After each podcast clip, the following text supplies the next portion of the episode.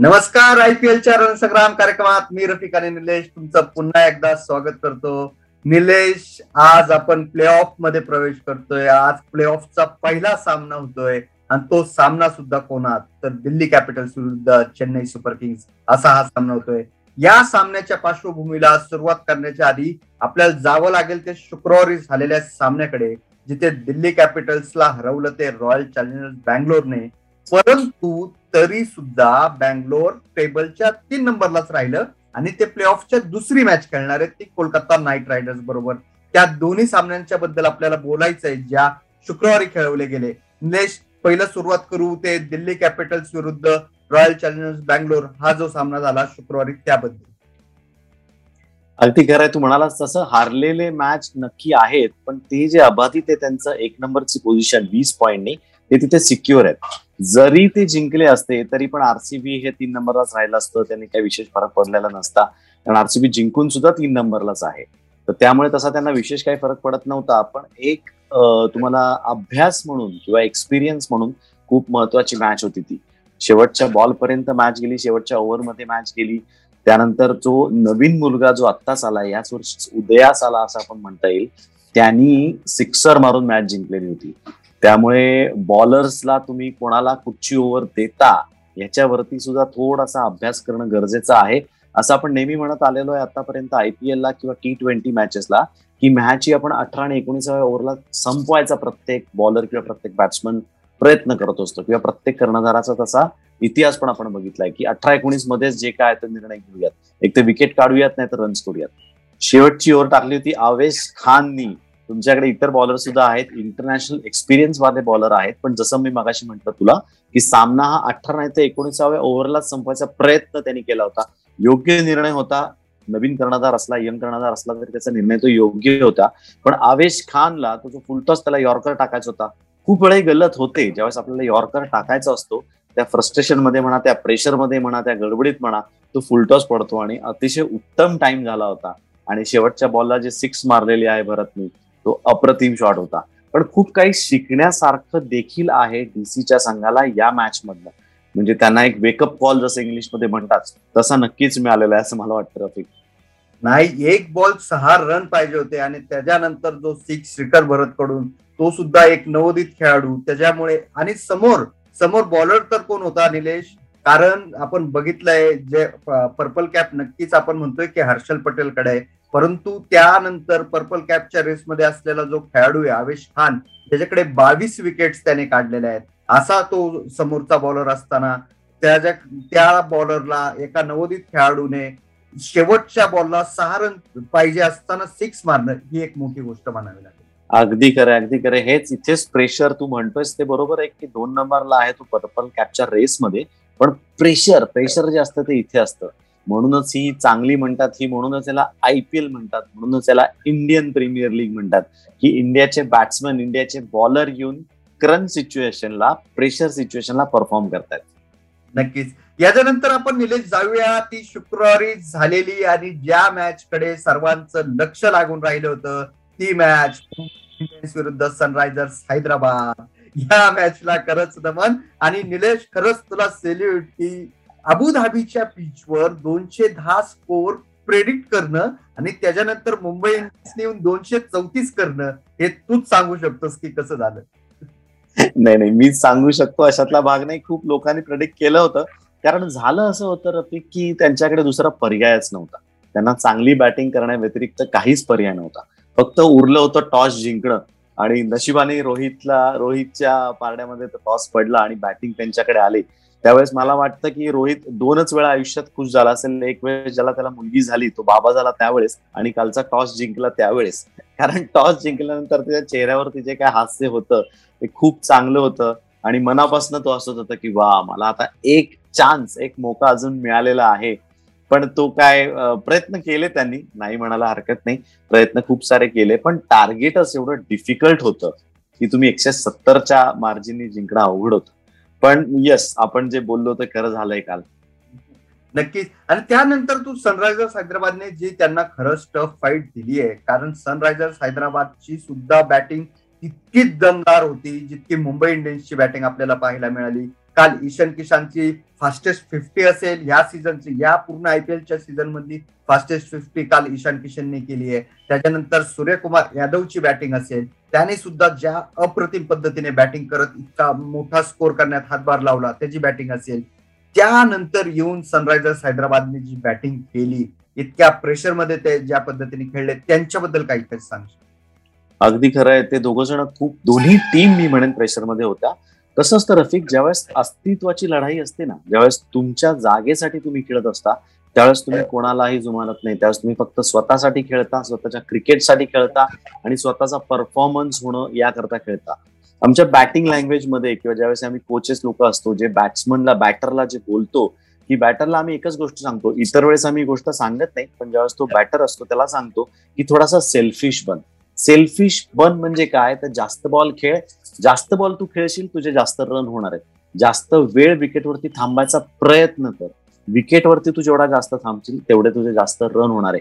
म्हणून बॅटरला फक्त आमचा हा एक टीप अशी असते की be selfish when you are on that 22 yards. ज्यावेळेस तुम्ही विकेटवरती येता, पिचवरती येता, त्यावेळेस सेल्फिश व्हा. आणि जसं मी तुला सांगितलं सुरुवातीला की अस्तित्वाची लढाई होती, प्रत्येक प्लेअरसाठी होती, दोन्ही टीमसाठी होती असं मी म्हणणार नाही, प्रत्येक प्लेअरसाठी होते. आणि ज्यावेळेस प्रत्येक प्लेअर स्वतःचं अस्तित्व टिकवण्यासाठी कुठली गोष्ट करतो त्यावेळेस असे काहीतरी रिझल्ट मिळतात. नक्कीच नक्कीच निलेश, तू सांगतोय ते खरंय. आता आपण जाऊया तो आज जो सामना होतोय, जो प्ले ऑफचा पहिला सामना होतोय, त्या सामन्याकडे. निलेश, ह्या सामन्याबद्दल बोलण्याच्या आधी मला काही सांगायचंय, कारण ह्या प्ले ऑफच्या सामन्यात जो पराभूत होईल त्याला अजून एक संधी मिळेल आणि जो विजयी होईल तो डायरेक्ट फायनलला पोहोचेल, हे आपल्या प्रेक्षकांना सांगणं गरजेचं होतं, म्हणून मी हे सांगितलं. आता बरोबर ते दिल्ली कॅपिटल्स विरुद्ध चेन्नई सुपर किंग्स या दोन्ही संघांच्या प्ले ऑफच्या मॅच कडे. निलेश, आजपर्यंत दोन्ही संघ आयपीएलचा जर एकूणच विचार केला तर किती सामने एकत्रित खेळलेत, कोणाचं पारडं किती जड आहे हे सुद्धा सांग, परंतु याच सोबत ह्या सीझन मध्ये कोणाचं पारडं जड आहे आणि सध्या स्थिती काय आहे, दोन्ही टीम किती प्रेशरमध्ये आहेत, किंवा दोन्ही संघांच्या बद्दल जर बोलायचं झालं तर शेवटचे काही सामने घेऊन त्याचा रेफरन्स देऊन काहीतरी इन्फॉर्मेशन प्रेक्षकांपर्यंत पोहोचू. अगदी नक्कीच देऊयात आपण, पण पहिलं थोडंसं जाऊया तुझ्या पॉईंटकडे. तू जो म्हणाला होतास की हा जो सिस्टीम अशी आहे की प्ले ऑफ ही ज्यावेळेस आयपीएल सुरू झाली तेव्हापासून अशी परिस्थिती नव्हती. त्यावेळेस असं होतं की तुम्ही एक मॅच जे खेळता आणि ठरतं तुम्ही सेमीज खेळणार आहे, तुम्ही फायनल खेळणार आहात, का तुम्ही टीमच्या म्हणजे टुर्नामेंटच्या बाहेर जाणार आहात. तर हे खूप चांगली सिस्टीम चालू केली आहे, कारण ही जगातली भारी लीग मी नेहमी म्हणत आलेलो आहे.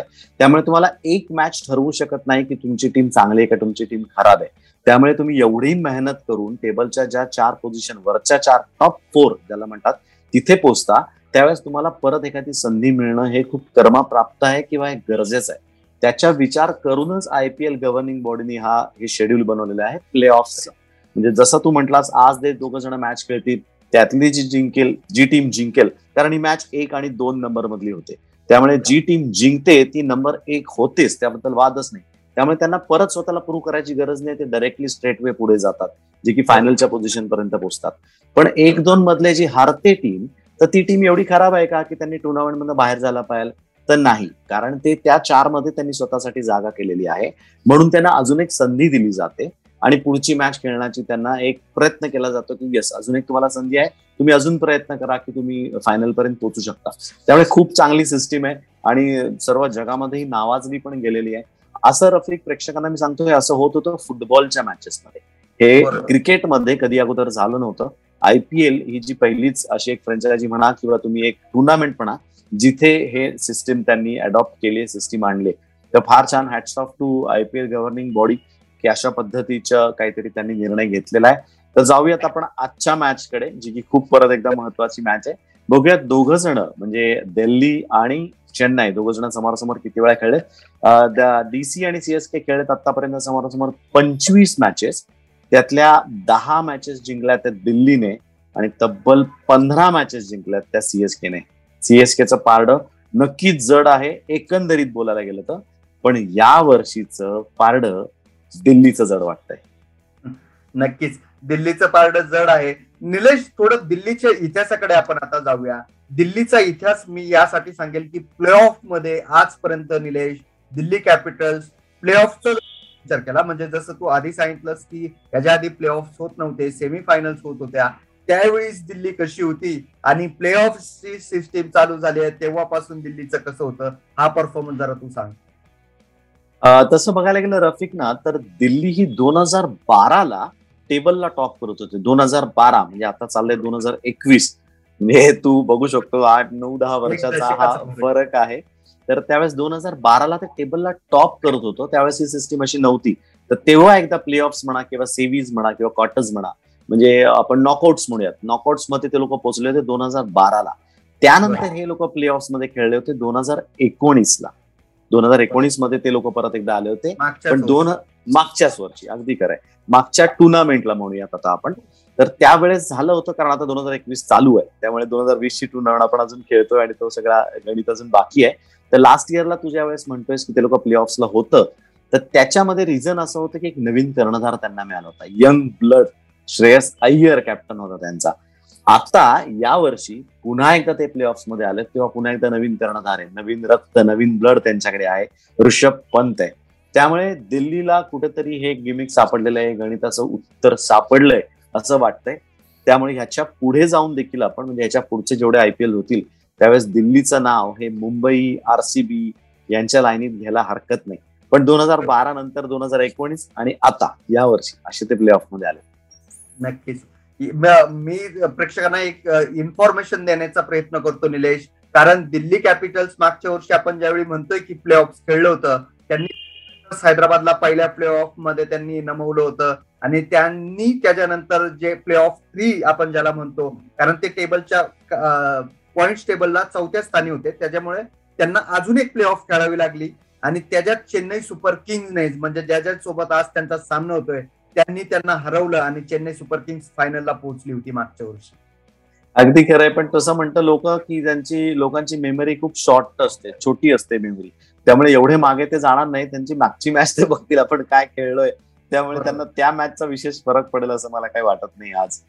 नक्कीच निलेश, आजचा जो सामना होतोय तो कोणत्या पिचवर होतोय, कारण दोन्ही संघांचा जर विचार केला आपण तर दोन्ही संघांच्या दृष्टीने आजचं पिच खूप महत्वाचं ठरू शकतं. आणि आपण जे काल बघितलंय, जो चमत्कार बघितला होता शुक्रवारची झालेल्या मॅच मध्ये, की अबुधाबीच्या पिचवर, म्हणजे बॉलिंग फ्रेंडली पिचवर सुद्धा 234चा स्कोर आपल्याला पाहायला मिळाला होता. त्याच्यामुळे आता जर संघांचा विचार केला, प्ले ऑफ मध्ये जे 4 संघ खेळते त्यांचा विचार केला, तर आज आपल्याला बॅटिंग मजबूत बघायला मिळेल का? अगदी अगदी बॅटिंग मजबूत बघायला मिळेल. त्याचं कारणही तेवढंच महत्वाचं आहे, कारण दुबई इंटरनॅशनल विकेट जे आहे, त्या स्टेडियमचं विकेट आहे, ते बॅटिंग फ्रेंडलीच विकेट आहे, ते बॅटिंगलाच मदत करणार. त्यामुळे आपल्याला चांगले रन्स आज बघायला नक्कीच मिळतील. आणि तुझं टॉसचं पण मी उत्तर देतो की जो कर्णधार टॉस जिंकेल त्यांनी बॅटिंगच घ्यावी किंवा तो बॅटिंगच निवडेल असं मला वाटतंय. नक्कीच. आता आपण वळूया निलेश ते दिल्ली कॅपिटल्सच्या प्लेइंग 11 कडे.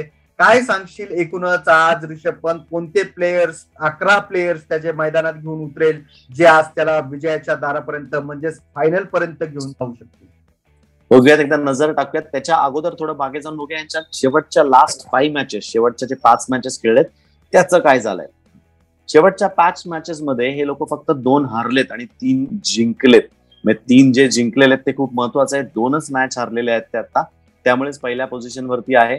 लास्ट मॅच त्यांची शेवटची जी मॅच झाली परवाच्या दिवशी झाली, फ्रायडेला झाली, ती ते लोक हारले होते RCB बरोबर. पण जसं आपण मगाशी सुरुवातीला म्हटलं की अगदी शेवटच्या ओव्हरपर्यंत, शेवटच्या बॉलपर्यंत ती मॅच गेली. कम्पॅरेटिव्हली लो स्कोअर होती, जास्त रन्स काय त्या मॅच मध्ये झालेले नव्हते, पण तरी सुद्धा म्हणजे 164, 165 हे ह्या वर्षीच्या लीग मध्ये जास्त रन्स आहेत तसं बघायला गेलं तर, कम्पेअर केलं तर ओव्हरऑल. पण 160, 64 असाच त्यांचा स्कोर होता, त्यामुळे रन्स विशेष होते अशातलाही भाग नाही. पण त्यांनी चांगली बॉलिंग केली होती, शेवटच्या ओव्हरपर्यंत मॅच आणलेली होती. तर त्यामुळे त्यांना एक कॉन्फिडन्स आहे, किंवा त्यांना एक, सर मी जसं म्हटलं की थोडं धडा मिळालेला आहे किंवा अभ्यास झालेला आहे की कशा पद्धतीने गोष्टी त्यांनी हँडल केल्या पाहिजेत. नजर टाकू एकदा की काय प्लेइंग 11 त्यांचं असण्याची शक्यता आहे. पृथ्वी शॉ आणि शिखर धवन पुन्हा एकदा डावाची सुरुवात जरूर करणार आहेत आणि त्यांनीच करावी. पृथ्वी शॉने 48 केला होता, शिखर धवनने 43 धावा केल्या होत्या. दोघंही रन्स करतायत व्यवस्थित, खूपच चांगले करतायत. पण पृथ्वी शॉच्या बद्दल मला थोडीशी कंप्लेंट अशी आहे की तुमच्यासमोर युजी चहल टाकतोय, तुम्ही 1 सिक्सर त्याला मारले, कडकडीत शॉट होता, खूप चांगला शॉट होता, पुढचा बॉल मारायची गरज होती का? आता त्याच्या कोचेस पासनं, त्याच्या तिकडच्या मेंटॉर पासनं, त्याच्या कॅप्टन पासनं, त्याच्या अगदी वडिलांपासनं किंवा त्याच्या फॅन्स पासनं सगळे प्रश्न त्याला हाच विचारतायत की हे तू असं का करतोस. जर एक ओव्हरमध्ये तू एक बाउंड्री, 10 रन 12 रन काढतोयस तर तू 2 बॉल खेळून का काढू शकत नाही. इथे प्रश्न येतो तो मॅच्युरिटीचा. थोडीशी मॅच्युरिटी त्यांनी दाखवायची गरज आहे, कारण युजी चहल सुद्धा काय गल्लीमध्ये क्रिकेट खेळत नाही. इंटरनॅशनल क्रिकेट तो खेळलाय, 2 जण समोरासमोर खूप वेळा खेळलेत, त्यामुळे थोडासा त्यांनी लेंथ अल्टर केली, थोडासा बॉलचा टप्पा स्वतःकडे खेचला आणि बॉल टर्न झाला आणि ज्यांनी अपिश मारायचा तो त्याचा शॉट चांगला आहे. त्या शॉटमध्ये पृथ्वी शॉ 9 रन्स करतो, पण तो थोडासा त्यांनी आपल्याकडे खेचल्यामुळे युजी चहलनी बॉल, तो बॉल लागला तो बॅटच्या एजला आणि कॅच मागे घेतला गेला. पण तोच बॉल सिंगलसाठी सुद्धा ढकलता आला असता. पण म्हणतात ना तुम्ही एखाद्या फ्रेजमध्ये तुम्ही ज्यावेळेस जाता किंवा तुम्ही जे एखादी गोष्ट करत असता तीच तुम्ही कंटिन्यू करायला तुम्हाला इच्छा होते. त्यामुळे अशा वेळा असं बघायला गेलं की आपण तर ह्यांनी 48 केलाय, 2 रननी 50 घालवले, अशी जर टोटल मारली त्याचे 10-15 असे 50 असतील की स्वतःनेच त्यांनी घालवलेले आहेत, कारण अशी मारामारी करून किंवा काहीतरी करून. पण त्याचा इंटेंट वाईट होता का, तर अजिबात नाही. तो टीमसाठी खेळतो, टीमला रन्स करायची गरज असते.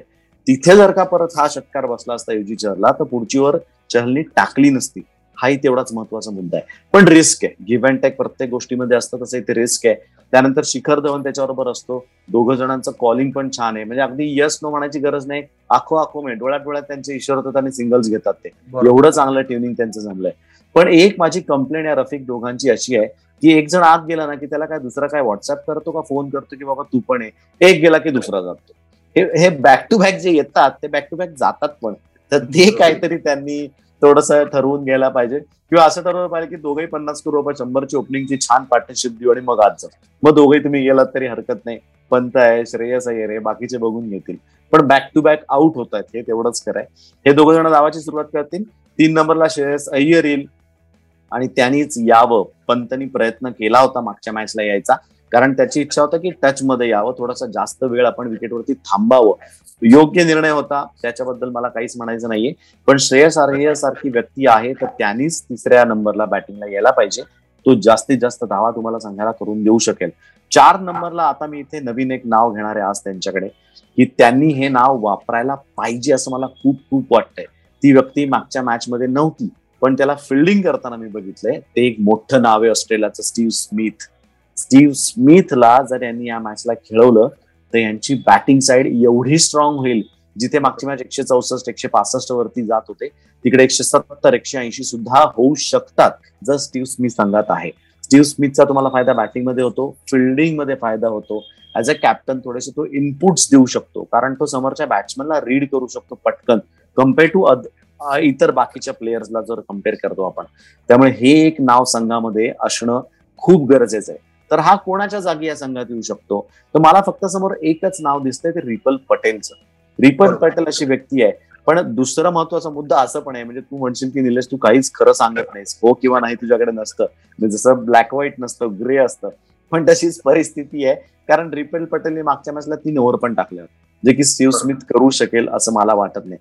लेग स्पिन टाकायचा तो, पण टाकायचा. आता बरेच वर्षात आपण त्याला बॉलिंग करताना बघितलेलं नाहीये. पण रिपल पटेल अशी व्यक्ती जी आहे की ती संघाबाहेर जाऊ शकतो आणि त्याच्या जागी स्टीव्ह स्मिथ येऊ शकतो, कारण बाकी या 11 मध्ये मला काही चेंजेस होतील असं वाटत नाही. आणि जर त्यांनी रिपल पटेलला खेळवला तर ह्यांच्यासारखा धाडसी निर्णय हेच घेऊ शकतील. स्टीव्ह स्मिथ सारखी व्यक्ती तुम्ही जर प्ले ऑफ मध्ये बाहेर बसवता आणि रिपल पटेलला चान्स देता तर मग हे दिल्ली काही वेगळंच दिल्ली आहे असं म्हणावं लागेल. पण त्याला आज बघायला मला आवडेल संघामध्ये. त्यानंतर आहे तो पंत आणि शमरन हटमार, ही 2 जण जी आहेत ती संघात पाहिजेतच पाहिजे, कारण हाणामारी करायला या दोघांच्या व्यतिरिक्त कोणी नसणार आहे. आणि प्रूव्ह केलेलं आहे की टुर्नामेंट सुंदरपणे बॅटिंग करतायत, चांगले रन्स करतायत, त्यामुळे हे 2 जण प्युअर बॅट्समन, एक विकेट किपर बॅट्समन आणि एक बॅट्समन म्हणून संघामध्ये खेळतील. त्यानंतर येईल तो अक्षर पटेल, याला ऑलराऊंडर म्हणून हे लोक जे वापरतात त्याचा फायदा पण तेवढा होतो, बॅटिंग पण करू शकतो रफिक. अक्षर पटेल आपण बघितलंय भारताकडनं सुद्धा त्याने चांगली बॅटिंग केलेली, रन्स केलेले आहेत. त्यानंतर येतो कगिसो रबाडा, अवेश खान आणि एनरिक नॉटजे, हे 3 जण बॉलर म्हणून खेळतील. आणि एक ह्यांच्याकडे स्पिनरचा ऑप्शन जो चांगला आहे, रविचंद्रन अश्विन.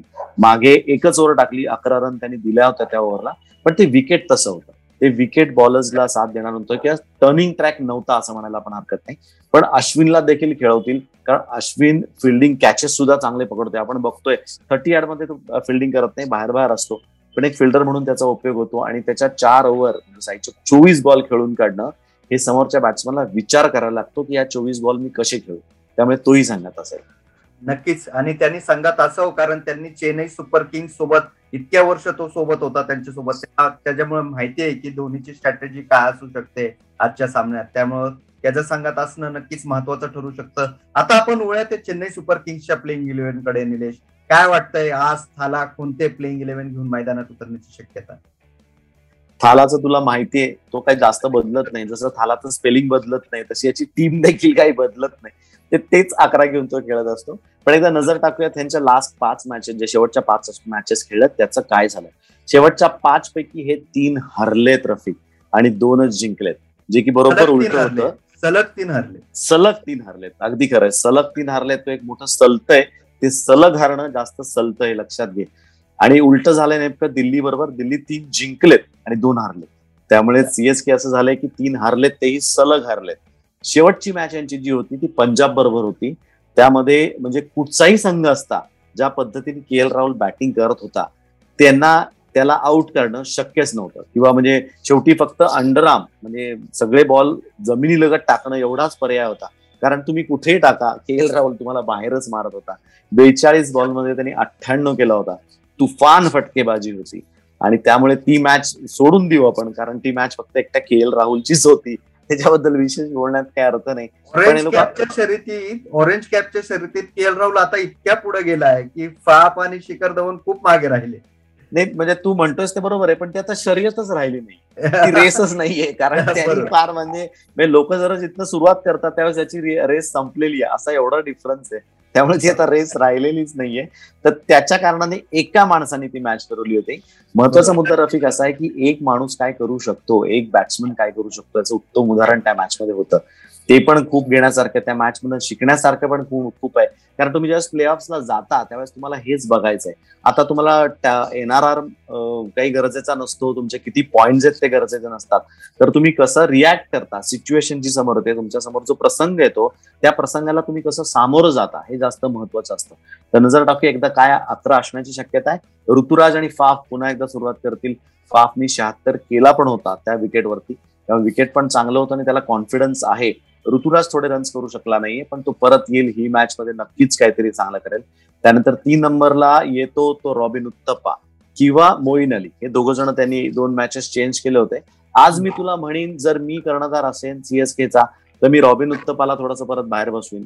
रैना, सुरेश रैना हे जे महत्वाचं नाव आहे ते परत मी आज संघात घेईन. त्याची 2 कारणं आहेत. 2 कारणं म्हणजे एक तर रैना असतो विकेटवरती लाईव्ह बाहेर असतो, म्हणजे कुठेही काय झालं म्हणजे रैना जर कव्हर्समध्ये फिल्डिंग करतोय, बॉल गेला फाईन लेगच्या दिशेने तरी पण रैना इकडनं कव्हर्स म्हणून जोरात पळेल किंवा त्याला आवाज देईल किंवा काहीतरी करेल, तो टीमला एकत्र ठेवतो. त्यामुळे सुरेश रैना संघात असणं गरजेचं आहे. आणि जर त्याच्या बॅटला बॉल लागला, जर म्हणतोय मी कारण ह्या सीझनमध्ये या मोसमात आपण काही बघितलेलं नाहीये, पण तो नक्कीच चांगले रन्स करून जाईल. त्याच्याकडे ती ताकद आहे, त्याकडे ती कला आहे, ती नजाकत आहे आणि रनिंग बिटवीन पण चांगलं आहे, त्यामुळे अंडरस्टँडिंग त्याचा आहे.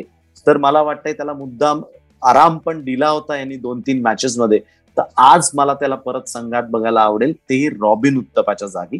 कारण रॉबिन उत्तप्पाने विशेष नाही केलेलं आहे, हेअरस्टाईल बदलण्या व्यतिरिक्त अजून तरी तो काही जास्त करू शकला नाहीये. तर मला वाटतंय की रॉबिन उत्तप्पाच्या ऐवजी सुरेश रैना आज संघात यावा. त्यानंतर मोईन अली 3 नंबरला नाव ते फिक्स आहे, मोईन अलीला खेळवताच लेफ्टी राईटी कॉम्बिनेशनचा फायदा ते घेतात. मला अंबती रायडू येतोय, अंबती रायडूंनी पण गरजेच्या ठिकाणी रन्स केलेले आहेत. ज्यावेळेस संघ अवघडीत होता म्हणजे मुश्किलमध्ये पडला होता त्यावेळेस 55 रन्स त्यांनी संघाला त्यातनं तारणहार होता त्यावेळेस त्यांनी बाहेर काढलं होतं.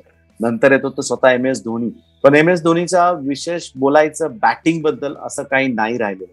जसं मी 2-3 सामन्यापूर्वी बोललो होतो की MSचं काम हे जास्त स्टम्प्सच्या मागे आहे, स्टम्प्सच्या पुढे असण्यापेक्षा, म्हणजे आज तो कॅप्टन आहे, किपर आहे, त्यावेळेस तो जास्त काम करतो. त्यामुळे त्याकडे बॅटिंग अपेक्षा आपण करणं चूक ठरेल आणि त्याच्यावरती प्रेशर देणंही चूक ठरेल, कारण आपल्याला दिसतंय थोडंसं तो अडखळतोय बॅटिंग करण्यामध्ये. त्यामुळे मग रैनाला जर तुम्ही संघात घेता तिथे एक मोठा फरक पडू शकतो. त्यानंतर येतो तो त्यांचा बेस्ट ऑलराऊंडर रवींद्र जडेजा. रवींद्र जडेजाचे दिवस त्याला माहिती आहेत.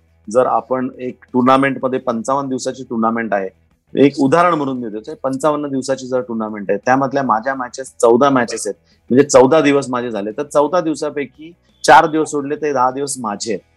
त्याचं गणित हे असं असतं. आणि त्या 10 दिवसामध्ये तो जो दंगा करतो त्याला कोणीही थांबू शकत नाही. त्या 10 दिवसामध्ये 10 दिवस त्याचे असतात, म्हणजे 10 मॅचेस सीएसकेच्या असतात. हे सरळ सरळ गणित आहे. त्यामुळे त्याला आता माहिती आहे, त्याने ठरवलेले त्याचे दिवस आलेले आहेत. प्ले ऑफ्स आहेत, रन्स करायची गरज आहे, विकेट घ्यायची गरज आहे, चांगले कॅचेस घ्यायची गरज आहे, चांगले रनआउट करायची गरज आहे. त्यामुळे रवींद्र जडेजा इज बॅक आणि तो दंगा आज नक्की करेल.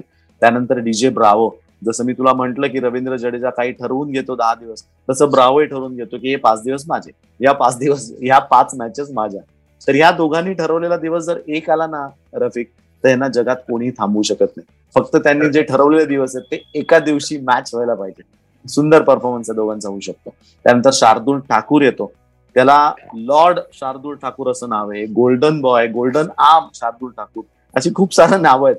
पण त्याला तो खरंच त्या पात्र पण आहे त्या नावांना, कारण तो विकेट काढून देतो जेव्हा जेव्हा गरज असते. अगोदर असं होतं, ज्यावेळेस संघाला विकेट पाहिजे होती त्यावेळेस धोनी जायचा बुमराकडे की बुमरा हा बॉल मला विकेट दे. तर ती जागा आता सीएसके साठी शार्दूल ठाकूरने घेतली असं वाटतंय, कारण तेवढा जबाबदारीपूर्वक तो बॉलिंग करतो आणि तो कॉन्फिडन्स त्याच्याबद्दलचा धोनीकडे पण आहे. त्यामुळे तोही त्याला खूप चांगल्या प्रकारे युज करतो. दीपक चहर आणि जॉश हेझलवूड हे दोघ जण सुद्धा नवीन बॉलसाठी असतील. नक्कीच दीपक चहर सध्या चर्चेत सुद्धा त्याच्या मैदानाबाहेरच्या कामगिरीसाठी. आता आपण वळूया ते स्टार प्लेयर्स कडे. दिलेश, दिल्ली कॅपिटल्स साठी तुला काय वाटतंय की आज कोण ठरू शकतं स्टार बॅट्समन, स्टार बॉलर आणि स्टार ऑलराऊंडर?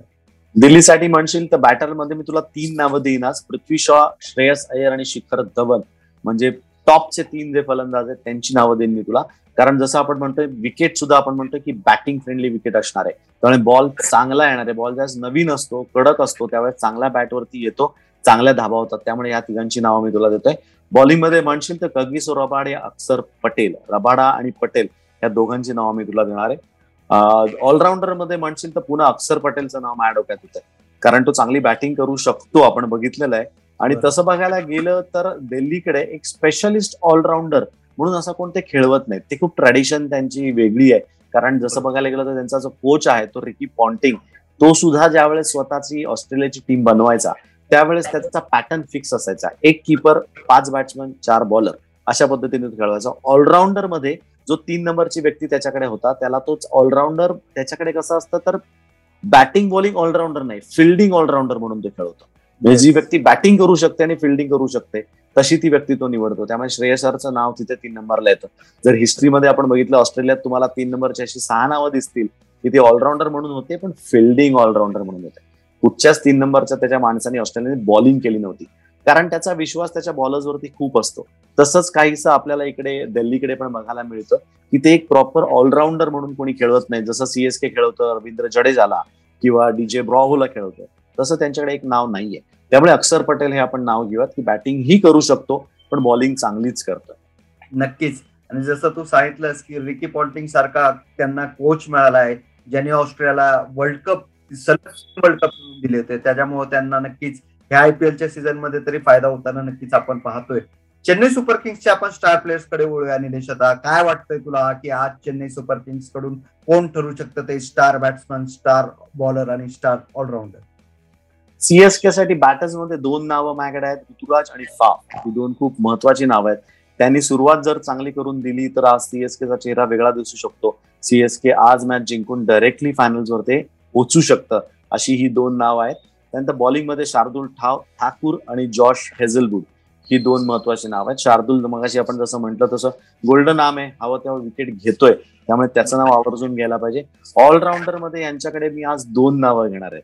2 नावं म्हणजे ती 1-2 आहेत ती रवींद्र जडेजा आणि डीजे ब्रावो. जसं आपण म्हणतो की त्यांनी दिवस ठरवलेले असतात, तर ह्या दोघांचा आज आणि फायनलला असे 2 दिवस एकत्र ठरवलेला असावे असं मला वाटतं. नक्कीच. काय वाटतं तुला एकूणच आपण पिचचा जर विचार केला, त्याच्यानंतर प्लेइंग इलेव्हनचा विचार केला तर आज स्कोअर बोर्डवर काय स्कोअर पाहण्याची शक्यता आपल्याला मिळू शकते आणि तुझ्या मनातला स्कोअर सांग मला बघायला मिळेल. नाही, माझ्या मनातला स्कोअर म्हणण्यापेक्षा सिच्युएशन वरती रफिक खूप डिपेंड करतात. जशा पद्धतीची मॅच आहे किंवा मॅचचा रिझल्ट किती महत्वाचा आहे त्याच्यावरती या गोष्टी खूप ठरलेल्या असतात.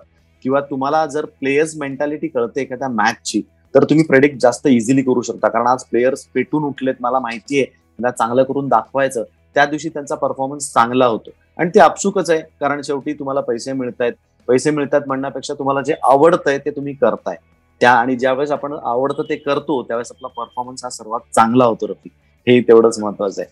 आजचा जर तू म्हणशील दुबई इंटरनॅशनल विकेटवरती आपण बॅटिंग विकेट म्हणून म्हणतोय, आता जरा हाय स्कोरिंग मॅचेसकडे आपण चाललोय आणि ते ह्याच्या पुढेही दिसणार आहे असं मी म्हणेन.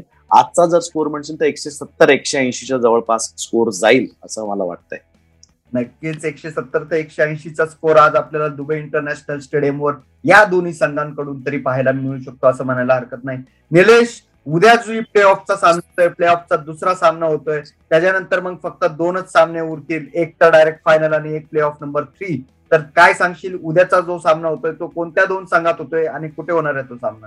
येस, उद्याची जी मॅच आहे ती संध्याकाळी 7:30 आहे, ती होणार आहे शारजा क्रिकेट स्टेडियम वरती आणि ती प्ले ऑफ जी आहे ती खेळवली जाणार आहे RCB आणि KKR. अचानक वरती आलेली टीम KKR, अचानक नाही म्हणणार मी, चांगले ठरतायत, चांगले रन्स बनवतायत. जरी मी मुंबई इंडियन्सचा फॅन असलो तरी KKR आता वरती तिथे आहे, त्यामुळे ते डिझर्व इट असं म्हणायला पाहिजे आपल्याला. तर कोलकाता आणि RCB बँगलोर या दोन संघांमध्ये ती मॅच आहे. नक्कीच उद्या शारजाच्या स्टेडियमवर संध्याकाळी हा सामना होतोय, RCB versus KKR play of number 2. या सामन्याचं विश्लेषण घेऊन उद्या आपण भेटणार आहोत संध्याकाळी 4 वाजता. तोपर्यंत तुम्ही सर्व ताज्या बातम्या पहा फक्त सकाळ.